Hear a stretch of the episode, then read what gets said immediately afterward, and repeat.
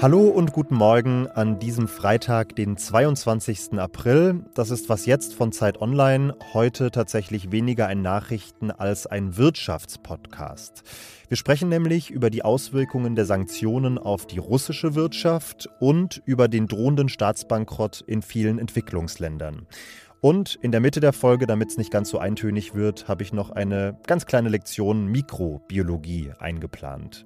Ich bin Jannis Karmesin und das hier sind erstmal die Kurzmeldungen. Ich bin Matthias Peer. Guten Morgen. Die Ukraine dementiert Russlands Behauptung, die Stadt Mariupol erobert zu haben. Der Widerstand der belagerten Hafenstadt gegen die russische Armee, der dauert nach Angaben von Präsident Volodymyr Zelensky weiter an. Ähnlich hat sich auch der Bürgermeister von Mariupol geäußert. Auf Grundlage von neuen Satellitenbildern befürchtet die lokale Verwaltung, dass rund um die Stadt tausende Zivilisten in Massengräbern begraben worden sind. Auch in anderen Städten im Süden und im Osten des Landes meldet die Ukraine neue russische Angriffe mit mehreren Toten und Verletzten. Mit einem Besuch in Litauen beendet Außenministerin Annalena Baerbock heute ihre dreitägige Reise ins Baltikum. Sie wird am Vormittag Staatspräsident Gitanas Nauseda treffen und dann anschließend mit ihrem litauischen Amtskollegen zusammenkommen. In den Gesprächen geht es natürlich vor allem um den Krieg in der Ukraine. Zuvor hat Baerbock bereits Lettland und Estland besucht und dort zugesichert, die östlichen NATO-Staaten militärisch stärker zu unterstützen. Redaktionsschluss für diesen Podcast ist 5 Uhr.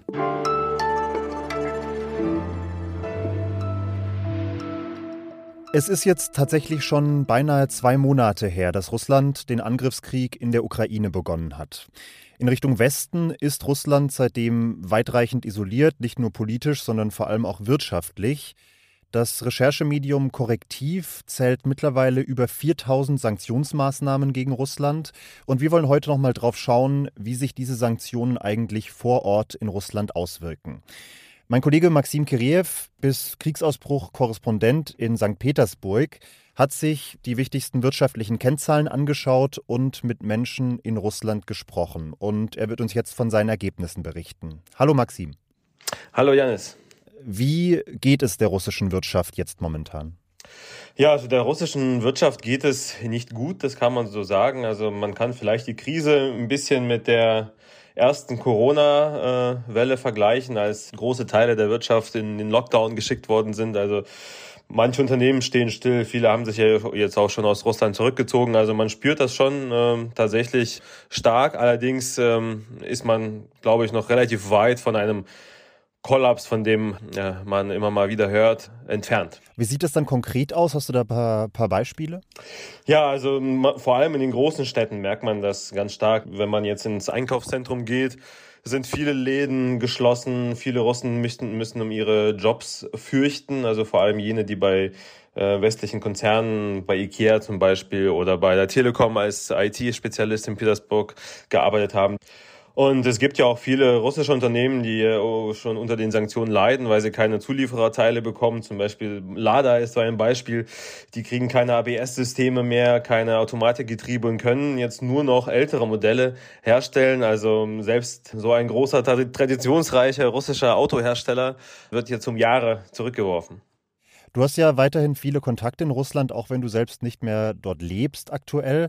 Kannst du was dazu sagen, wie sich diese wirtschaftliche Entwicklung auf die Stimmung der Menschen auswirkt? Also sind die sauer auf den Westen, sind sie sauer auf die eigene Regierung oder nehmen sie das erstmal einfach so hin? Wie ist dein Eindruck? Also das kommt ganz drauf an, wen man fragt. Also viele Leute aus der Mittelschicht, die auch viel zu verlieren hatten, die es vielleicht auch gewohnt waren, in den Westen zu reisen, die sind ja tatsächlich jetzt sauer, weil ihr altes Leben jetzt nicht mehr funktioniert. Das Problem ist aber, dass nicht alle immer auf die gleichen Leute sauer sind. Also viele verstehen tatsächlich nicht, warum der Westen auch einfache Russen leiden lässt. Äh, andere sind natürlich auf die Regierung sauer. Viele äh, empfinden das aber auch als eine Art Trotzmoment und solidarisieren sich tatsächlich mit dem Kreml, vor allem jetzt auch mit Hinblick auf die Entscheidung, als Putin gesagt hat, wir verkaufen nur noch Gas für Rubel. Das wurde als, als Retourkutsche wahrgenommen, auch eine, als eine erfolgreiche. Und das, das hat vielen Russen gefallen, ja. Was sagen denn die Prognosen, wie es so wirtschaftlich weitergehen wird für Russland? Haben wir den Peak langsam erreicht oder wird das weiter bergab gehen? Also vieles, es wird natürlich darauf ankommen, wie, wie sich die Lage entwickelt, welche Sanktionen noch kommen werden. Die meisten Experten sind sich ja einig, dass solange der Krieg noch anhält, ähm, werden auch neue Sanktionen hinzukommen. Also viele sagen, dass das jetzt sozusagen der erste große Absturz ist, aber ähm, eine Erholung oder ein, ein Ende ist erstmal nicht in Sicht. Das wird sich vielleicht ein bisschen abflachen. Abgefedert wird das Ganze natürlich von den, von den hohen Rohstoffpreisen. Äh, Russland exportiert zwar volumenmäßig jetzt weniger, aber dadurch, dass die, dass die Börsenpreise für Gas und Öl und viele andere Rohstoffe gestiegen sind, federt das das Ganze ein bisschen ab. Also China und Indien kaufen ja noch weiter äh, fleißig in Russland ein und deswegen bleibt die russische Wirtschaft stabiler, als viele es am Anfang gedacht haben. Ja, und noch kauft ja auch Europa ein, muss ja. man sagen. Maxim, danke dir. Danke dir.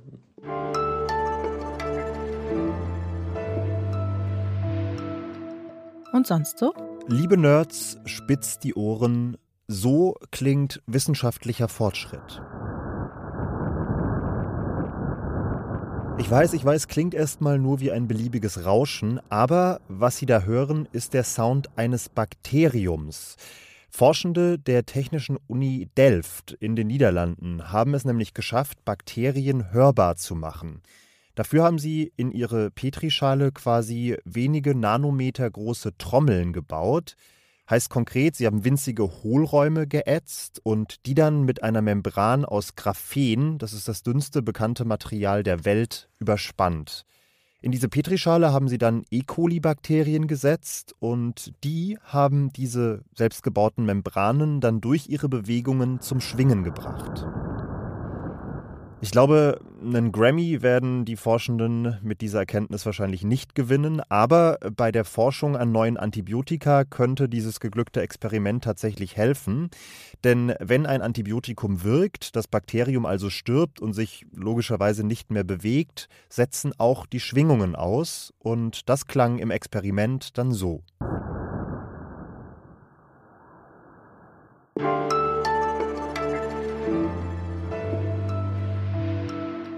In der vergangenen Woche hat sich der Notenbankchef Sri Lankas an die Diaspora seines Landes gewandt. Er sagte, jeder, der könne, solle alles verfügbare Geld nach Hause überweisen. Denn Sri Lanka ist bankrott. Seit vergangener Woche kann das Land seine Kreditschulden im Ausland nicht mehr tilgen, sonst bliebe kein Geld mehr für Lebensmittel, für Treibstoff oder für Medikamente übrig. Ökonominnen befürchten jetzt, dass in den kommenden Monaten noch vielen weiteren sogenannten Entwicklungsländern ein ähnliches Schicksal drohen könnte. Denn ähnlich wie Sri Lanka sind in den letzten zwei Jahren viele dieser Länder in Asien, Afrika oder Lateinamerika in Schwierigkeiten geraten. Vor allem wegen der wirtschaftlichen Folgen der Pandemie, wenig Tourismus, gestörte Lieferketten, hohe Gesundheitskosten und so weiter und auch wegen der gestiegenen Rohstoffpreise.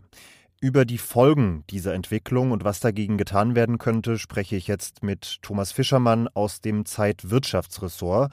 Und Thomas, ich frage dich erstmal, um so eine Grundlage zu legen, was das eigentlich genau bedeutet, Staatsbankrott.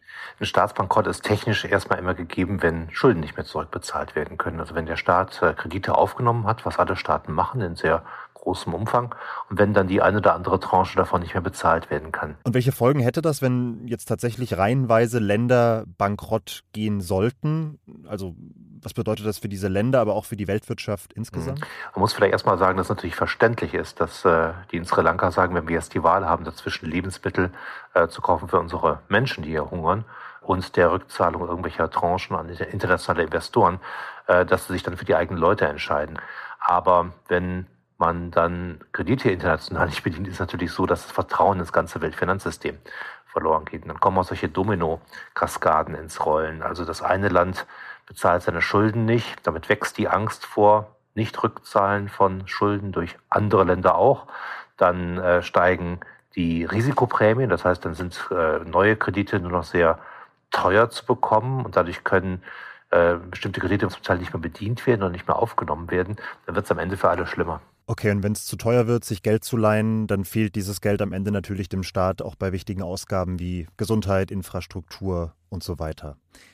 Jetzt hat eine Untersuchung eines Forschungsnetzwerks kürzlich sogar gezeigt, dass möglicherweise längst mehr dieser Länder pleite sein könnten, als das bisher öffentlich bekannt ist. Wie kann das denn sein? Wie kann ein Land einfach so pleite gehen, ohne dass die Welt was davon mitbekommt? Ja, das hat damit zu tun, dass ungefähr seit der Jahrtausendwende verstärkt, und zwar in sehr, sehr großem Umfang, die chinesischen Staatsbanken Kredite an Entwicklungsländer vergeben haben.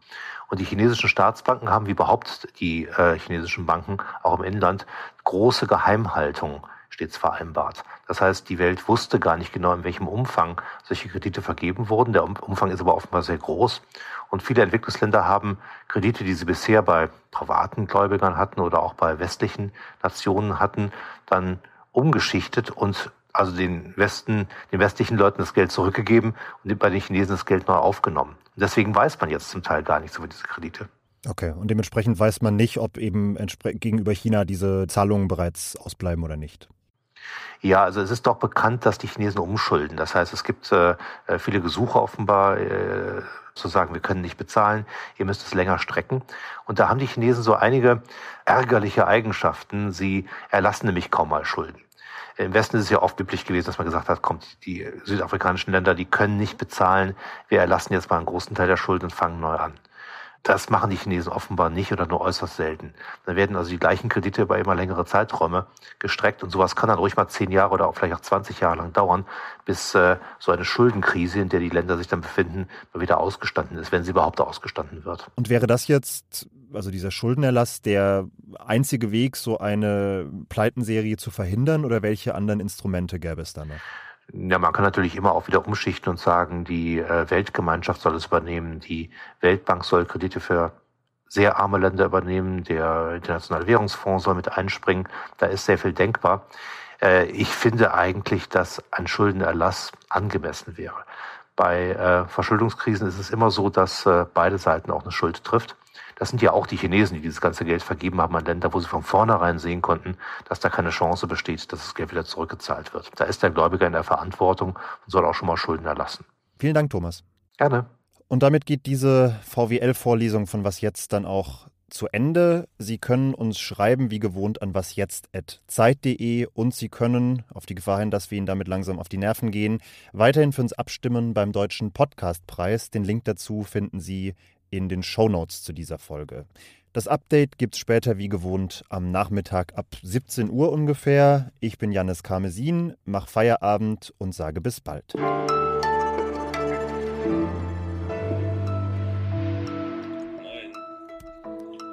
Musste ich vorwarnen, ich hatte gerade einen Schluck auf. Ich hoffe, ich habe ihn besiegt, aber ich bin nicht ganz sicher. Kein Problem. Ja. Schlechte Podcast-Krankheit.